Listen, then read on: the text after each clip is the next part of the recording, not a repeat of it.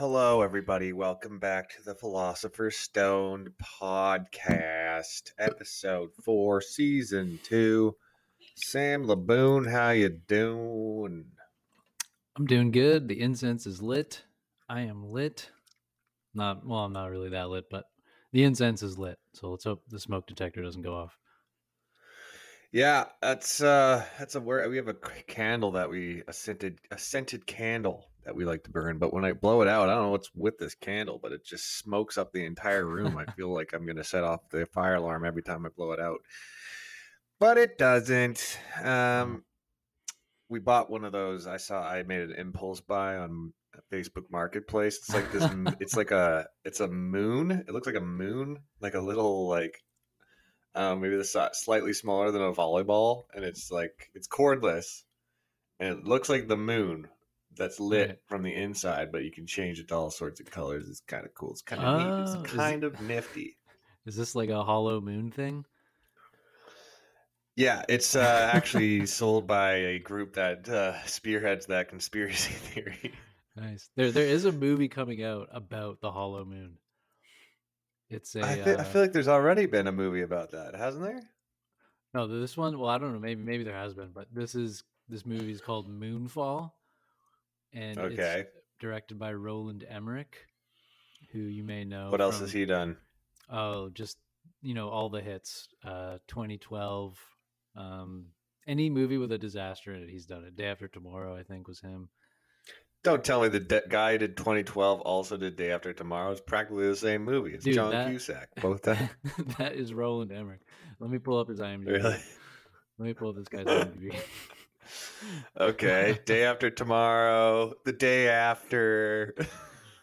Okay, here we go. Roland Emmerich, known for Independence Day, Godzilla, The Day After Tomorrow, Independence Day Resurrection, 10,000 BC, Stargate, Noah's Ark.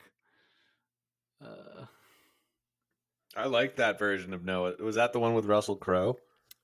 Which one? That Noah's Ark movie he directed, was that the Russell Crowe one? No, Russell Crowe's Noah? That was Darren Aronofsky.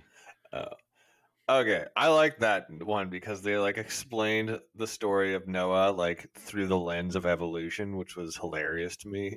Oh, okay, yeah. Oh, I should. There was probably a bunch of conservative Christians all probably went there with their youth groups and shit because they knew that it was a Bible story on a mainstream screen and they're all going to go support it. And it pretty much was a huge 2-hour long, just blasphemous film. Oh man, I got to check. Pretty good though. What you know? What that list you just read off of was for me those are a couple of bangers in there. The guy knows what he's doing. Oh yeah, if you go back farther down, I didn't realize this, but. He also directed The Patriot, Stargate. Yeah. He's making another Stargate movie, actually. There's a big budget Stargate movie in production. Was it? I thought Stargate was a show. Was that a TV show? It was a show, yeah. I think he was actually involved with the TV show as well. Roland Emmerich. Wonder how much his total box office. I tell you what I want to check out. Is that Cowboy Bebop that Netflix just released, the live action one. Looks pretty neat. Okay, interesting. Yeah, I never watched the show Cowboy Bebop, but it's very famous. I never watched it either, but I've heard very good things. Now I always feel obligated, I should watch the original source material first, but I'm not gonna. Oh, I'm not gonna. Okay, here. Can I tell you how much Roland Emmerich's movies have grossed total? Yes, it's going to be a lot. Okay, so the crazy thing is he's number 16, and his movies have made $3,956,000,000 total. Holy shit! I wonder who's the top. I don't know how to find that info. Here's a movie idea, and I'm just spitballing here. Here it is. Okay, it takes place on the moon, right? There's the moon, and on the moon we don't know this because it's on the far side of the moon, and but on the moon is where all werewolves actually live, right? What? So all the werewolves live there, but they are always in their werewolf form. They don't understand that because they're on the moon all the time, they're always in their werewolf form. So they have no idea that they can be anything else until one day they run out of whatever their source of food is on the moon, right? So they all come together and they meet in the tribe, and the head chief werewolf says, we must form a howl cannon and send one of our own to the planet that we gaze upon. And so they all come together and they howl cannon. A howl cannon is a cannon produced. Made entirely of werewolves? By the sound waves of thousands and thousands of werewolves howling at the same time. And they send a young werewolf down to Earth. Boom. And when he lands, he's horrified to realize all of his fur has fallen off and he's shrunken into this small creature known as a human being, and he must now integrate himself in their culture and make way for the invasion of the werewolves. What do you think about that, Sam? I like the big picture idea. I love the big picture idea. I think a couple minor plot holes, maybe. What are you talking about? I haven't even fucking written the script yet.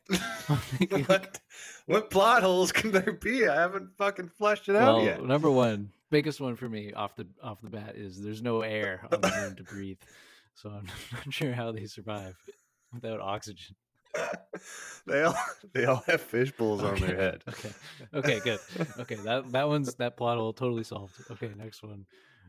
Look, man, as soon as you involve like the magic of what a werewolf is, you can add whatever details, like they don't need air. True. Okay. That's true. We shouldn't get bogged down in this. What the bigger plot hole is how can you develop a sound wave in the vacuum of space? Okay. So the whole concept of the howl cannon might need to be reworked. Wow. Maybe it's not sound waves. Okay. Maybe it's some sort of channel. They're channeling moonlight. Fuck, I don't know. Oh, God, well, okay, this is a maybe dumb the movie. Okay, so we're never going to get... Throw them off the moon. At the Earth. In the general direction. They all link arms and spin around real fast. Yeah, like a... launch someone. Okay, well, that's true, because they did recently launch a rocket with a centrifuge. They really? Yeah. That's how they launched it, or it had a centrifuge? There's like this big upright wheel or something in the desert, and they put the rocket on an arm in the wheel or something, and it spins around really, really fast, and then it launches it out of just whips it like a, I don't know. I wouldn't want to be in that rocket. So, like, I'm thinking you get Mario of the Mario Brothers on the moon, and you know his classic when he grabs Bowser by the tail and spins him around and throws him. It's essentially that's what we're going to do with werewolves to get the main character to Earth. Now, here's the thing. Here's the twist. And here's something that a lot of people might have. You know, this is the controversy that's going to help sell tickets, is that this werewolf falls in love with a human woman. And there's a lot of debate about whether that is bestiality or not. Interesting. Yeah. And I don't know, maybe I don't think this plot has ever like been played out in a movie before, but like get this. So the werewolf comes to infiltrate the humans. He ends up respecting them. He ends up revering the ways that humans aren't very respectable. So we're going to have to try and like find some things, but the werewolf falls in love with a human. And, wow. and then when his werewolf brothers invade, he is now on the side of the humans, and he's wearing Reebok and shit, right? He's wearing all their clothes, all right. And his father, who's the chief of the werewolf clan on the moon, is very disappointed, and they come to blows. And at the end of the day, the son chooses to remain in his human form, and he gets a couple desert eagles, and he fucking just.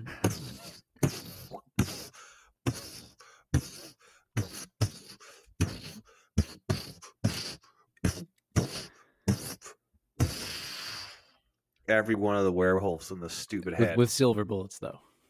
You gotta have silver bullets for a werewolf. No. Right? I thought you had to shoot a werewolf with a silver bullet. I thought that was the deal. Not my world, dude. This is my bullet will do. Yeah, you have to carve an image of a small cat's face on each bullet, or else it won't work. That's so much work. I know. And that's what makes it just really kind of a complicated war at the end of the day is everybody, you have factories and factories of people probably in Asia inscribing little kitty cats on bullets before it's too late. Anyways. I like this movie. I'm down. I like it. Yeah. What do I call it? Moon Wolf or something. I don't know. Moon Wolf. I was thinking calling it Fuzzy Boys Go Home. So that's what he says to the werewolves? That's like, more of hey, like, that's going boys go home. Or that's going to become the war cry of the human factions. Fuzzy Boys Go Home. Fuzzy Boys Go Home, right? I don't know how the whole werewolf clan ends up on Earth. They're going to have to throw each other or something. There's really one werewolf that's left on the moon that couldn't be thrown because he threw the second last werewolf. And that guy here's movie two, man. Right? Damn, there's more. That werewolf gets really fucking yeah. I'm kind of in the zone right now. That werewolf that's left behind, he doesn't know what's going on, right? He can't see that far. They don't have any telescopes. Right. He's just sitting around getting frustrated because they're taking weeks, right? They're taking weeks. And what he does is he somehow manages to jump from the moon to the International Space Station where he is still a werewolf, but he ends up revering and respecting the astronauts on the ISS, and he becomes an honorary astronaut on there. And he starts uploading YouTube videos of him, like kind of like eating juice that's floating in the air, and he slurps it up. And he'll bring his guitar and he'll sing. He'll be writing music in the space station, and his name will be Captain Chris Hadfield. Captain Chris Hadfield. Right. Mm-hmm. He'll just be doing funny videos of like zero G stuff. That'll be the whole second movie. Okay. Oh, this is the same wolf from the first movie. This is the wolf that got left behind. This is the wolf that got left behind of the moon, besides the one who's on Earth. So there's two werewolves left in the solar system. No. This werewolf goes to the ISS while the rest of his clan is at war on Earth with humans. I see. Right? This guy he only hears about the war from the other astronauts, and quite frankly, he couldn't be bothered with it because he just realized how much he loves playing guitar. Right. Interesting. How do you play guitar with I guess maybe the nails would actually help, like the dog nails. It actually is he actually becomes one of the greatest classical guitarists on the moon. So I have a question. That's probably the third movie. His third movie will be him dealing with the his newfound fame that he acquired later in life, and how that affects his family. Wait, so wait, I thought he was the only last one. He brings the ISS crew to the moon with him, and they procreate, which is also a huge controversy because that is for sure bestiality in that one. In the third one, there will be full-on scenes of bestiality. Full-on, zero-G, or low-G at least. So everything makes sense. I just have one question. What is the real astronaut Chris Hadfield involved in the movie in any way, or do they both exist in this universe? Like, there's a werewolf named Chris Hadfield, and then also a human named Chris Hadfield. That seems like a big coincidence. I don't know if people are going to buy that. I have never heard of this. There's a real Chris Hadfield. That's news to me. He's a famous Canadian astronaut. He's famous. He's like a world-renowned educator. I can't say I've ever heard of him. That is quite the coincidence. I'm not gonna lie. He plays guitar. He doesn't play guitar, does he? He did also play. He played David Bowie's Space Odyssey in space, which was pretty cool. Oh, Fuck's sakes. Okay, whatever. Scrap the whole trilogy. That's bullshit. That was kind of the crux of the whole plot. I don't think I don't think you have to throw away everything. It's the problem, man. It's really like everything's been done before. Everything's been fucking done before, and it's really frustrating as a creative type like myself to try and come up with an original idea. It's just I was born too late in the history of humanity. Whatever. What are we talking about today, Sam? This took the wind right out of my fucking sails. Chris Hadfield exists already. Man, I was like, I think you shouldn't throw it away just yet. But anyway, yeah. So what are we talking about today? Well, I mean, we could keep talking about these werewolves on the moon and like how they've survived and their civilization. But it's a dumb idea, man. It's a dumb idea. It was good, and then it just like it only makes sense with that third movie where he, is a famous guitar player, but it doesn't. The whole thing doesn't fucking make sense without that. So whatever. Well, I don't know. I would give it another go. But anyway, let's move on. Let's talk about something else. Maybe it'll. Yeah, I'm just getting frustrated now. I appreciate your feedback. Maybe I'll run over it again. Yeah, I'll run over it again and see what I can run over it a few more times until it's really, really dead. Yeah. Yeah. Okay. All right. So today we're going to be talking about a pretty famous thing that probably many people have heard of, and that is called the Turing test. Now can I take a stab at what that is? Stab away, my friend. Stab away. Turing, named after Alan Turing. Yes. Is something to do with a computer program, AI, being able to recognize itself as a conscious entity, right? Something like that? You're right about the computer part. Or is it more... The computer part. There's computers involved. The rest was not right. Okay, so that means I'm pretty fucking wrong. Yeah. Okay. So the Turing test. You were right. Alan Turing. That's the guy's name. Played by Benedict Cumberbatch in the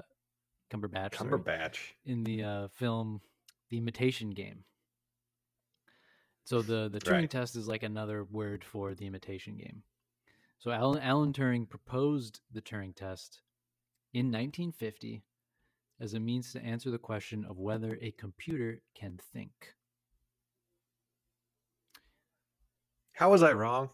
Was that not what I just said? The computer recognizes itself as a conscious entity. Yeah, thinking. Oh, okay. So you think consciousness is necessary for thinking? Interesting. Okay, well, we'll get to that. I did until you said it like that. Now I'm thinking, is that the dumbest shit ever? Right, I don't know. To that. So Turing thought that like if you just ask, can a computer think? That's kind of a hard question to answer. So he wanted to refine it. He wanted to make like some sort of actual sort of experiment that you could do that might answer that question. So he proposed this. How about instead of saying, can a computer think? We say, can a computer fool a person into thinking that the computer is a person?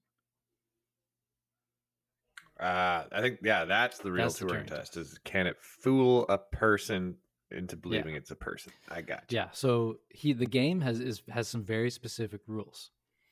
So it's called the imitation game, and to play it, you need two people and one machine. So you have the interrogator, the person, and the machine. So the interrogator has to sit in a room separate from the other two, and they can't see them. The person and the machine are labeled X and Y, but the interrogator does not know who X is or who Y is. He doesn't know which one is the person, which one is the machine. It's basically what... Are they aware that one of them is a machine, definitely. Though? Yeah.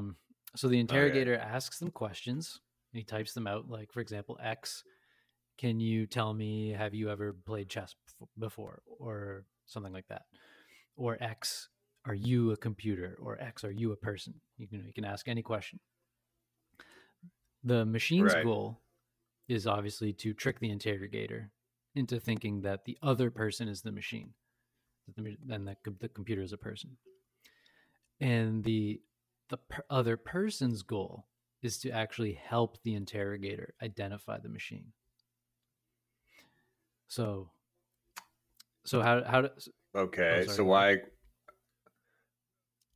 So if the human, why doesn't the human? How could the human fail at that? Like, well, all you can do is answer questions. Is it just like? Oh, it can only answer questions. It can't just be like, "Yo, I'm the human." Okay, they're both just yelling at you. See, the thing is, I would think that the easiest way to show the interrogator that you're a human and the computer is not is to use a bunch of slang, right? Because a computer is probably not going to be a "What up, playa?" Yeah, exactly. I don't know like the different strategies that have been done, but there's a little bit more to the game to like what it takes to win for the machine. So I'll get into a bit more about that. So for the machine to win, basically, and then one game lasts 5 minutes. So as the interrogator, you only have 5 minutes to make your decision. Okay. And the machine wins if they play a bunch of these games, like maybe they play like 100 games, the same players. And if the player loses 30% of the games, then Turing says that's enough. The machine passes the test. You know who doesn't pass that test is all these women on my Facebook asking for friends requests from like Eurasia. And they ask and they say, "Hi, I just found your Facebook profile and thought you might want to be friends." It's like, no one fucking does that on Facebook. No, some people do, but they're weird and you don't want to be friends with them. No. I mean, hot women don't do that. That's for sure. I accepted a friend request from a guy, and literally all he posted about was like, now, like he was trying to get to like the max number of friends you can have on Facebook, and so he would just have posts.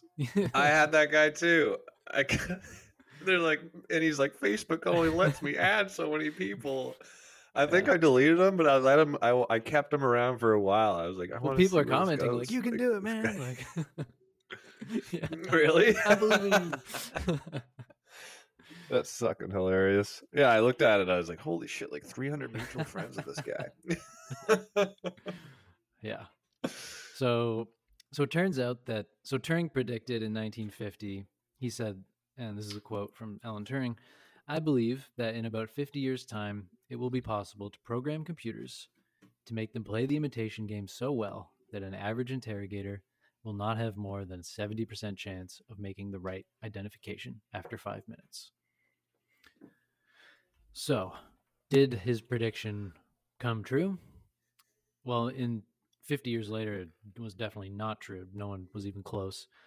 But recently, some small trials, right? So they aren't running hundreds of games, but some small trials, programs like Cleverbot, PC Therapist, and Eugene Goostman have managed to fool 33% of their judges in imitation games of 5 minutes.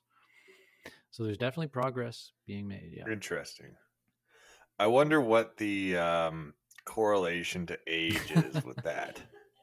That's a good question. You know what I mean? Like, are you filling everybody that's over the age of 80? Because that's not a good sample of the average person. Also, people are way more savvy to this type of thing than they were 50 years ago, right?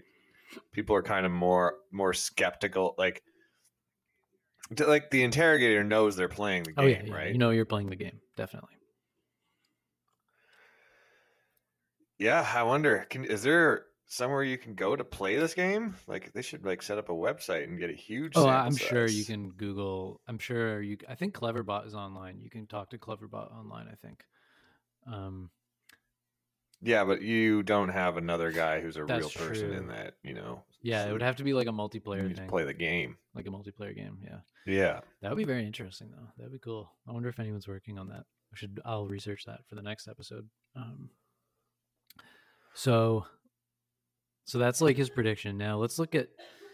So let's say if Turing's prediction, maybe it's true, and a computer can succeed in this. Is that grounds to say that computers can think or are intelligent?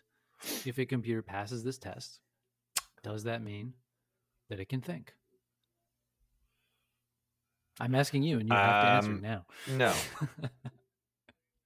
Well, my answer is no. And also, fuck you. Don't put me in the hot seat without warning. No, I don't think so. First of all, if it's only 5 minutes, like, it's going to start repeating its answers probably, right? After more than that. I would assume that's why you have to play that eventually. That's why you have to play so many games, so that, like, if it did start repeating answers, then after like 5 games, you would just know exactly how to get it to repeat an answer, and you'd figure it out, and you would always get it right.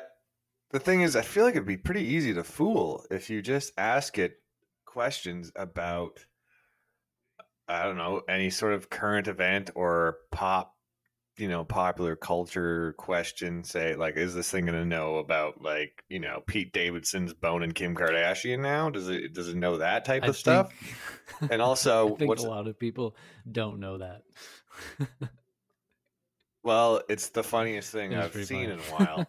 But my point is there a guidelines to what type of questions are allowed to be asked in this game? I don't think so. I feel like if you say anything that a computer might not be in the, you know, like, because culture, like, people all generally are staying on the same page about current events and will have some sort of knowledge of the, you know, of pop culture that I don't think a computer might have necessarily off the top of its frickin' mainframe or whatever. I think the computers are allowed to have internet access. So they can look things up on the internet. But I don't know. I don't have the answers about, I guess, here's about that. Here's the other thing, is that you can kind of tell what someone's personality is like over text or via computer, just texting, right? And I don't know if computers like that are trying to fool an interrogator are going to have a distinct personality. Okay, I just want to. Okay, before we get into the objections to the theory, I do want to point out that the computers have been successful at fooling people 33% of the time in several of these trials. So it is definitely possible for them to win, and they have won. Only with 33%. That's all that's necessary, though, for the Turing test. Okay. All right. But the question you asked me before was, does this mean that they're thinking? Yeah. Okay. So let's get into some objections to this. So this is assuming that a machine can pass the Turing test. These are still objections to say that even though it passed, it's still not thinking. And how about we can even extend the parameters to say that the machine to be thinking has to fool people like 50% or 75% of the time. What if it was 100% of the time? Would that satisfy you? I would. Yeah. I mean, I don't know if it would be way more impressive. I would think that originally I thought you meant it had to fool someone 70% of the time. No. Yeah, no. Which was way. Have to, if you can only get it right 70% of the time, then that means the computer has passed the Turing test. As far as Turing is concerned. Right. But think of how weird an android would be. Like, people would immediately be sus of something. You know, if 70% of people think you're a robot, you're not really fooling most people. Well, the point isn't that, like, you are. Point isn't that it can, like, go about the world and pass itself off as a human. The point is that in order to fool a human 30% of the time into thinking that you are a human, you have to be able to think in conversation with a human, to trick them into thinking that you are a human. You have to be able to think or to have some intelligence. For example, a chimpanzee. Well, I guess the problem here is the definition of the word think. Yeah, exactly. So right? That's like, let's get into that. We'll explore it through some of his objections. So, all right, is this Alan Turing's objections to his own thing? Like, he he anticipated objections and then replied to them. It's like a standard thing to do in a paper is you anticipate what people are going to say against you and then show that you thought of that already. I haven't written a paper and okay.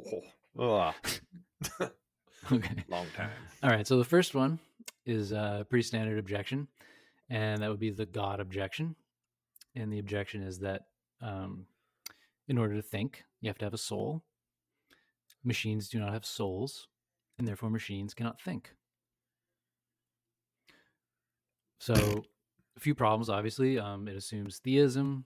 It assumes substance dualism. But then the third interesting thing, and this was Turing's reply, and Turing's reply was, assume you're right, God exists, and assume you're right that a soul is necessary for thinking. Well, God was able to join an immaterial soul to our material bodies. So why can't God unite a soul with a machine? I mean, he's got a good point there. I mean, what about the human body is essential for a soul to attach on to? Mm-hmm. What is it? Yeah, if the soul is what's doing the thinking, surely you could attach it to anything and make it think, right? Yeah, you could simulate, what specifically about the biology of a human body is the hook for a soul to latch onto? The pineal gland, I believe. But anyway. That's what they're going to say. I knew that's what was going to be said. Your third eye, man, it's freaking closed, dude. I could tell from way over here, man.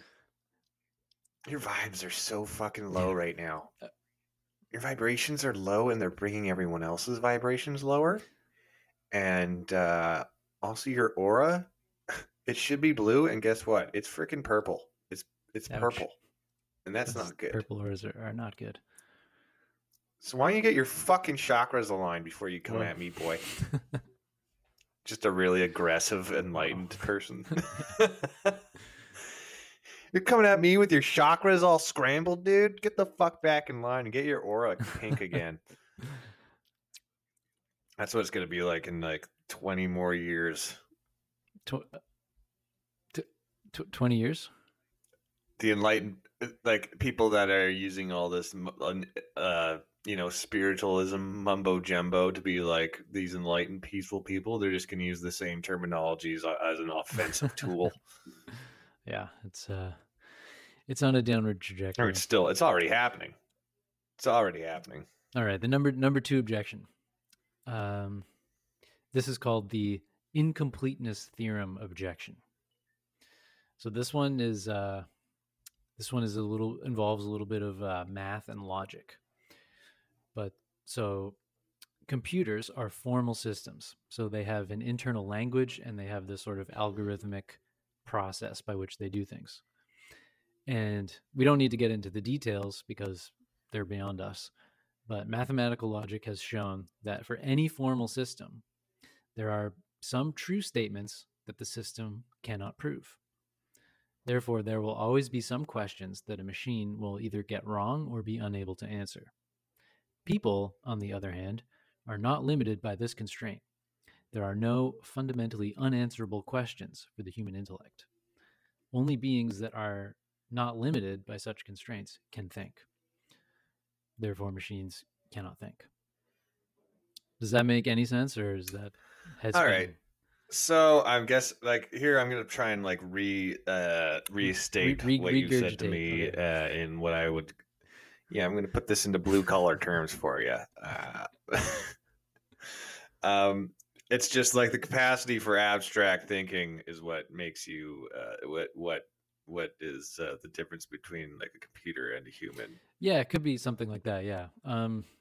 Basically, these questions, right? So these unanswerable questions, to know how to ask one of these questions, you have to have a deep working knowledge of the formal system and everything about it. So it's the question would be it would be a math question, basically. It wouldn't be can you have an unstoppable force meet an immovable object? It wouldn't be like that. It would be a very detailed, very precise mathematical logic question that the system wouldn't be able to answer because for some reason about math that I don't know. Wouldn't that just mean that there's a flaw in the question? If you're if you're thinking the questions have, it's like putting in a, have true answers, but because of the way the system is formulated, the system can't prove that the answer is true. It's like a super math thing. It's a very, very math thing. Super math. Yeah. Okay, well, yeah. All right, well, I guess I was wrong, but I think I understand the details aren't important. But like, so humans can answer these things or prove them, but computers can't. A human would know, right? Like, one of these hyper super saiyan math problems. Would look at the problem and be like, I know that the answer to this, I know the answer to this question. But if you ask that particular question to the machine isn't going to be able to prove that its answer is true because of the formal structure of its system. It just can't do it. Again, I don't really understand the details, but the idea is that every formal system is sort of incomplete in the sense that there are some questions that are true, but it can't prove that they are true. And so, but a human would be able to prove it's true? For these particular questions, yes, the human would be able to do it. Yeah. So I guess my instinct is for an example of one of these questions, but I already know I wouldn't even be able to begin to understand what the question is at all. It's ridiculous. But that's the point is basically that the idea is that hypothetically any formal system will have some true questions that it can't prove or answer. So Turing's reply to this is that, hey, guess what? That is probably true. There will always be some questions that the machine cannot answer correctly. However, those questions will have to be so extremely precise and complex and formulated by someone with a deep knowledge of that formal system. Second, well, who are we to say that there are no unanswerable questions for the human intellect? And third, even if there are questions that humans simply cannot answer, does that mean that we are not intelligent or cannot think?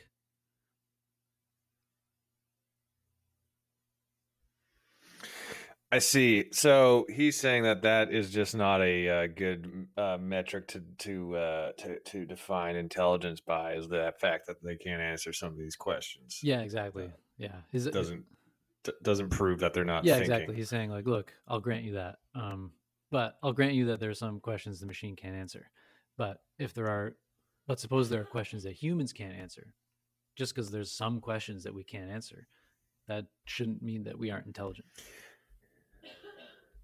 Yeah, how are we to know there isn't some hyper-intelligent fourth dimension being looking at us and being like, there's no real consciousness happening in there. There's no real thinking happening in there. Those are just like organisms that are reacting purely on stimuli, reaction, like instinct.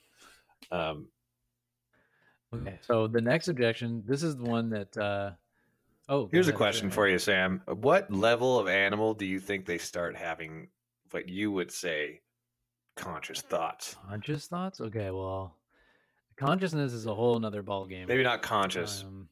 Not conscious thoughts, but thinking, processing problems, and at which level of organism does it switch from literally like just reacting, pure reactionary to stimulus, to actually thinking and planning? Right. Okay, so we're actually going to get to that at the very end. That's the final. That's like the final sort of objection, I guess, in a sense. So we will get to that at the end. God damn it! I'm so intuitive, Sam. It really scares me sometimes. You have the sight. It is true. It is. I have the sight. Call me Paul Atreides. Hopped up on that spice, baby. All right. So the next argument is actually the next objection is the one that you had earlier on, which is the objection from consciousness. So here's sort of a quote from a guy named Professor Jefferson in 1949. So Professor Jefferson says, "Not until a machine can write a sonnet or compose a concerto because of thoughts and emotions felt, and not by the chance fall of symbols, could we agree that machine equals brain. That is, not only write it, but know that it had written it. No mechanism could feel pleasure at its success, grief when its valves fuse, be warmed by flattery, blah, blah, blah, blah, blah." You get it? Right. Yeah. Again, fucking, they're getting paid by the word back then, I guess. Yeah, Professor Jefferson. Verbose, a little verbose. Yeah, let's cut the fat on that shit, dude. You're a professor. Class is over. Yeah, you're not Bono, okay? Let's just.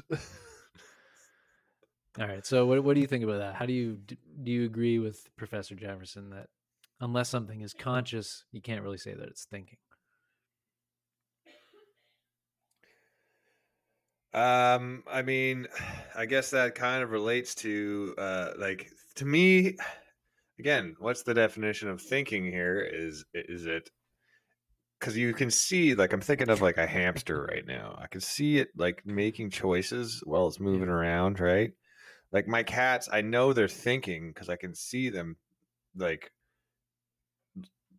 kind of looking at a situation, choosing what to do and either not doing it or not or doing it. And I don't know if they're really reflecting on their choices or if they're even aware they're making them, but there is some thinking going on. There's some calculations being made. Right. And like a hamster will do the same thing. So I guess it's the difference between conscious thought and just like, I don't know how you would even, what it would be like to just be, you know, all the time throughout your day, you're thinking and not aware that you're making these calculations or choices, right? They're like subconscious. Right. Okay. So do you think that your subconscious mental processes that you're not aware of are a kind of thinking? Interesting. Yes. Okay. Interesting. That's interesting. So you don't think that is interesting. Yeah, interesting good? Is good. So what is the, so in that sense, I guess that would mean that consciousness is not at all necessary for thought. Yeah. So that's what I'm thinking about these like small animals, right? I know they're thinking about what to do next, but they aren't they can't think beyond the now, you know, they're not planning for the future. They're not reflecting on the past. They're not consciously like taking inventory of their life. Right. It's a thinking on a very immediate level. Right. Okay. And so when you say that, you know, that they're thinking, what do they do? What is their behavior that you think is evidence of thinking? Well, if I'll just do what because these are I have two cats, so I have the most data collected on their behavior, and I can see one looking at the other's tail moving around while it's sleeping, and I can see the one approach the tail, like I'm gonna fucking grab this tail and wake him up, or not. Yeah.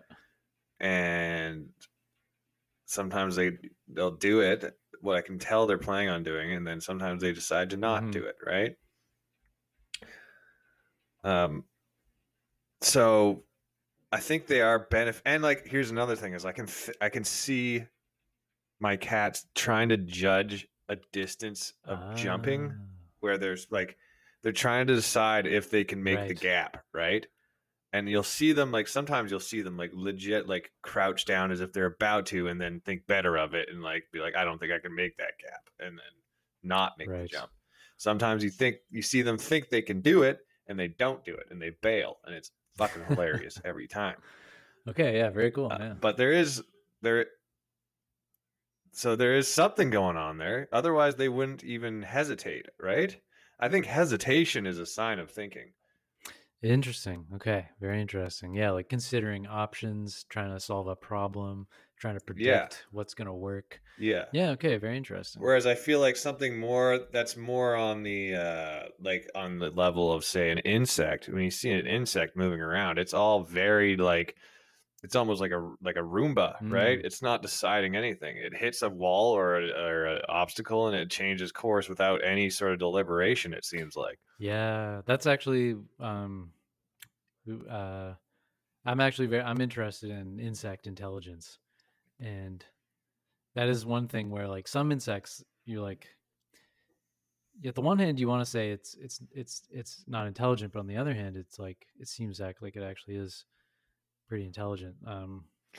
I think that those are like insects. Like I think of like, I remember having, I had eaten a healthy dose of the magic mushrooms and I was looking at this leech in this lake just moving around. And I was talking to someone about whether they're purely biological, essentially programs that are reacting to a predetermined, all of their reactions and movements are instant just responses to external stimuli, and there is no brain needed, right? I don't think a leech has a brain.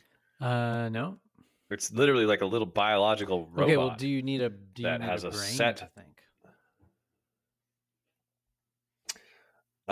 Yeah. Computers don't have brains. I'm confident in saying. Brains. So that's there you go.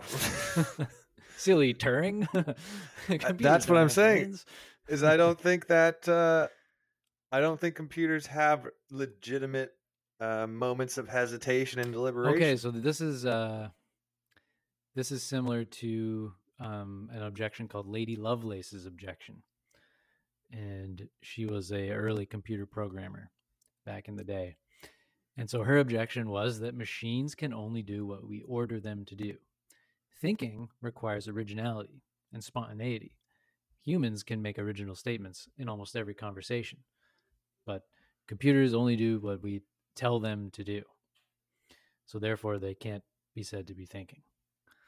So Turing's reply to that. Okay. Like, do computers ever make...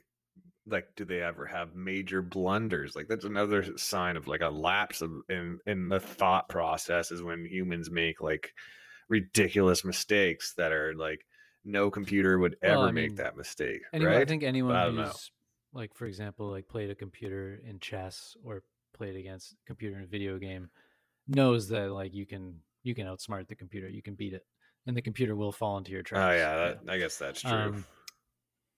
But there must have been some sort of like predetermined set of logic constraints that made it make that choice. Let's look into that, right? So Turing's reply isn't very satisfying because he just said, well, look, the universe is deterministic. So nobody ever does anything new. Everything is predetermined for everybody anyway. But he could have made other replies. And the other replies he could have made would be that, look, if you're saying... Like, can a computer ever make an original statement and make a novel sentence and use it? I think that is exactly what happens with these programs that are doing the Turing test. They have to make up new sentences to answer questions. They don't have like a giant lookup tree of every possible sentence that they then pull out to answer the question. Mm-hmm. So they are making up new statements that they haven't made before, that are appropriate in the circumstances to answer a question that somebody has asked them. So, can you stump these programs? Like, is there ever a question you ask and then it's just like silent for a bit while it tries to pull something out of its ass? Like, two things. So, one thing you could, to me, that would be a dead giveaway that it's not a human is that there is no hesitation. Well, I don't know about that. I think. If you've watched like humans getting interviewed, they get stumped by questions all the time. Like Who Wants to Be a Millionaire, stuff like that. Like, no, that's what I'm saying. Is that's how I would know I'm talking to a computer is if there was no hesitation or the same amount of hesitation. Well, they could easily build that into the program. I guess you could program in like a randomized amount of hesitation before each response. I guess. Yeah, but anyway, the point is that the objection isn't really that good because it seems like computers can like do these like make novel sentences and we don't really know enough about how our own brains work to know that we don't do something similar. But anyway, that's that objection. I don't think it's very, very good because I don't really think humans are as original as that objection seems to think. Yeah, like I don't know how many novel sentences I say in a day, even, you know. Okay, so there's one objection, which is just kind of a silly one, and then there's one more interesting one that we can wrap up on. So the silly objection is the objection from telepathy. And so Turing seemed to think that there was incontrovertible evidence for telepathy. So he had to address this. Yeah, I don't know really? What's going on, but maybe it's a joke. I don't know.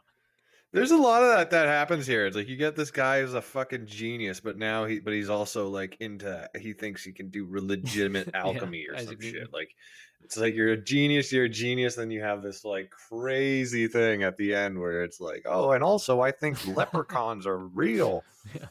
So this objection is that if the interrogator was telepathic, they could sense the real person's thoughts, but they would not be able to sense the machine's processes. So they'd always be able to win. Cool, yeah. Professor X. So, nice job. There's no that's the dumbest objection ever. Replies that to make sure that doesn't happen, you have to play the imitation game in a telepathy proof room. So that's that one. Oh, don't tell me he spent money on that. No, I don't think he built this. What stops telepathy powers? In his opinion, lead? Is it lead? So the final objection, and this isn't really an objection to the test, right? Like, so this objection is not that the test isn't a way to demonstrate intelligence. This objection is that why should a test in the ability to imitate a human being be considered a hallmark of intelligence? Surely we can imagine many entities that were intelligent, but would be totally unable to imitate a human being in conversation. I guess that goes back kind of to what I was talking about before. Like there might be entities out there that are so much more intelligent or just simply have a completely different type of intelligence that we wouldn't even be able to recognize intelligence in each other if we did encounter each other. So this brings us to the organism, right? So this is a pretty famous case recently of an organism known as a slime mold. Have you ever heard of a slime mold?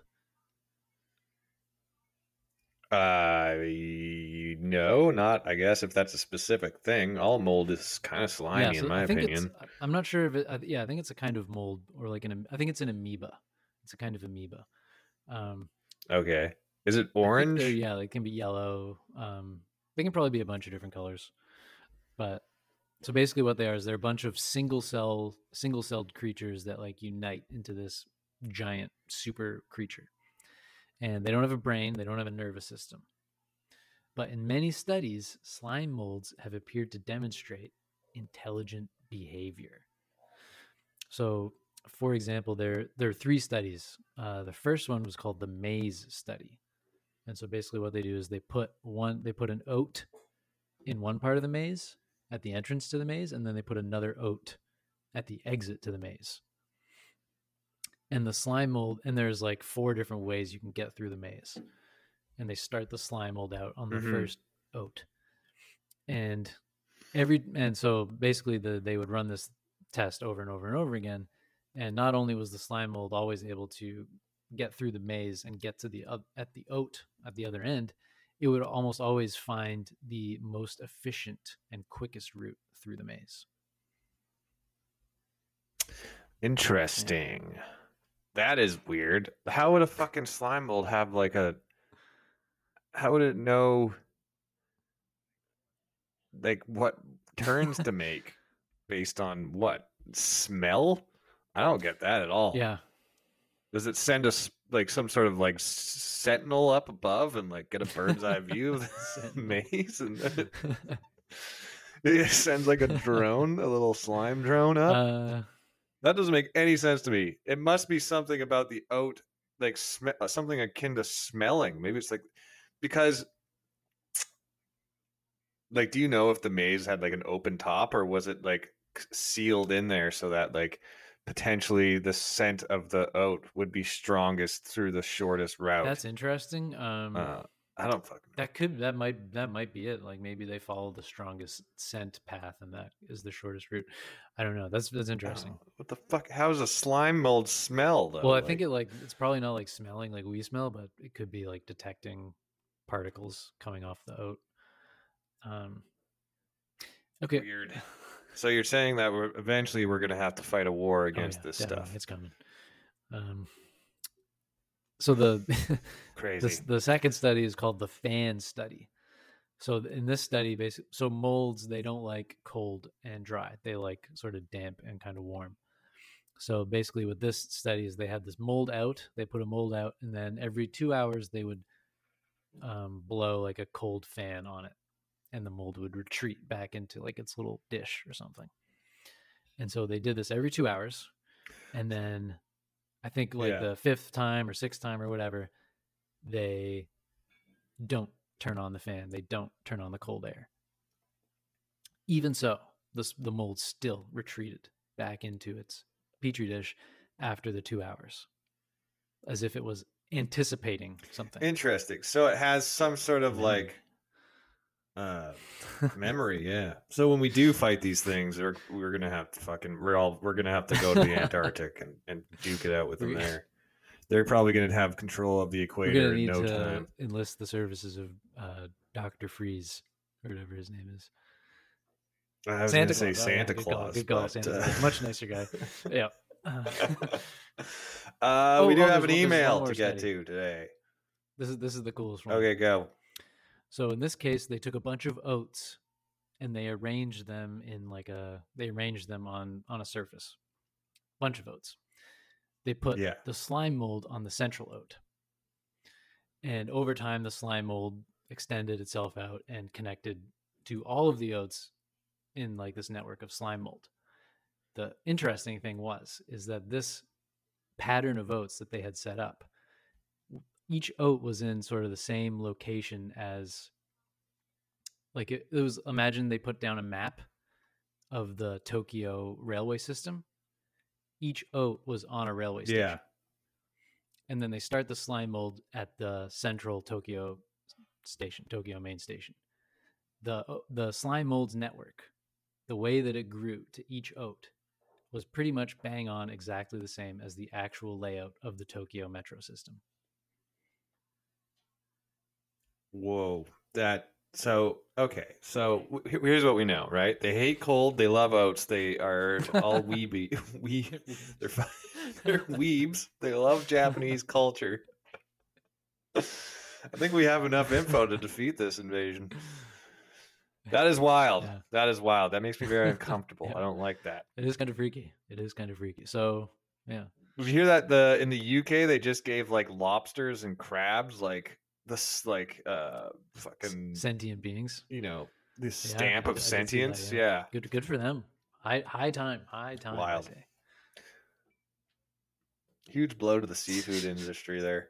Okay. We got we have an email. It's a quick question. It says, could you briefly discuss what podcasts you both listen to? This is from Josephine on a mountaintop. So thanks for your email, Josephine on a mountaintop. That we both listen to. I don't know if she wants us to only mention ones that we actually both listen to, or just a couple of our favorites of each. Okay, I'll go first. What do you listen to, Sam? So my favorite podcasts. I like there's a podcast called The Filmcast. It used to be called Slash Filmcast. Now it's called Filmcast, and they review movies every week. And they've been doing it for years and years and years, and they're awesome. I like a comedy podcast called Comedy Bang Bang, which I love that podcast. Oh, yes. That one's great. That one's all improv, sketch, character, comedy, and some of it is absolutely brilliant. Yeah, sometimes it's so funny.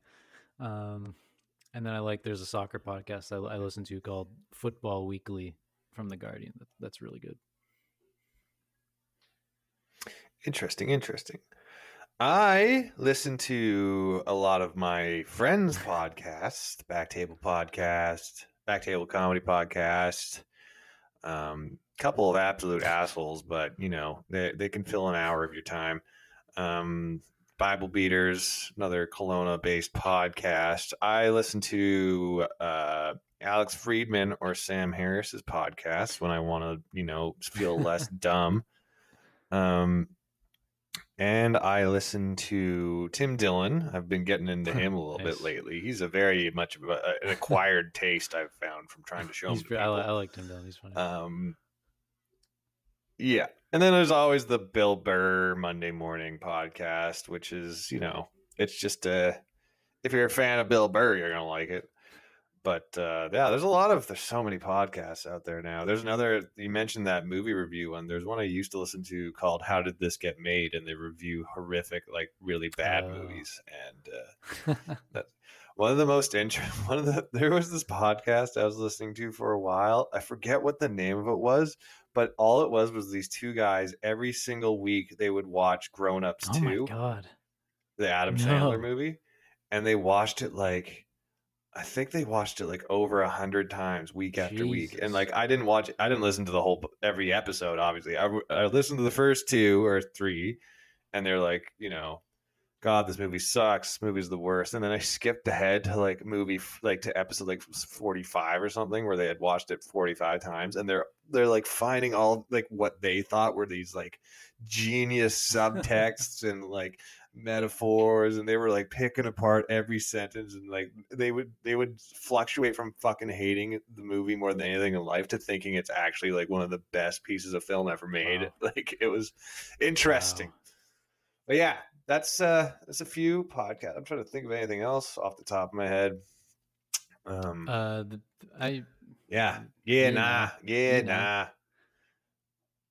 Mindscaped is good. So thanks for the email,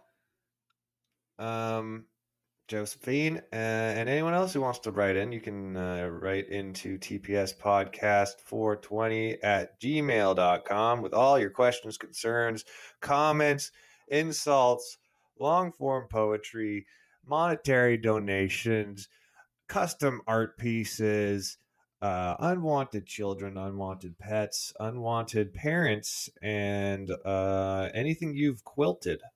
We have to accept all this stuff? No, but that's what they can send it to. Anything else to add there, Sam? I don't think so. No, I'm good. Yep, I'm good. All right. Well, we will see you next week. Bye.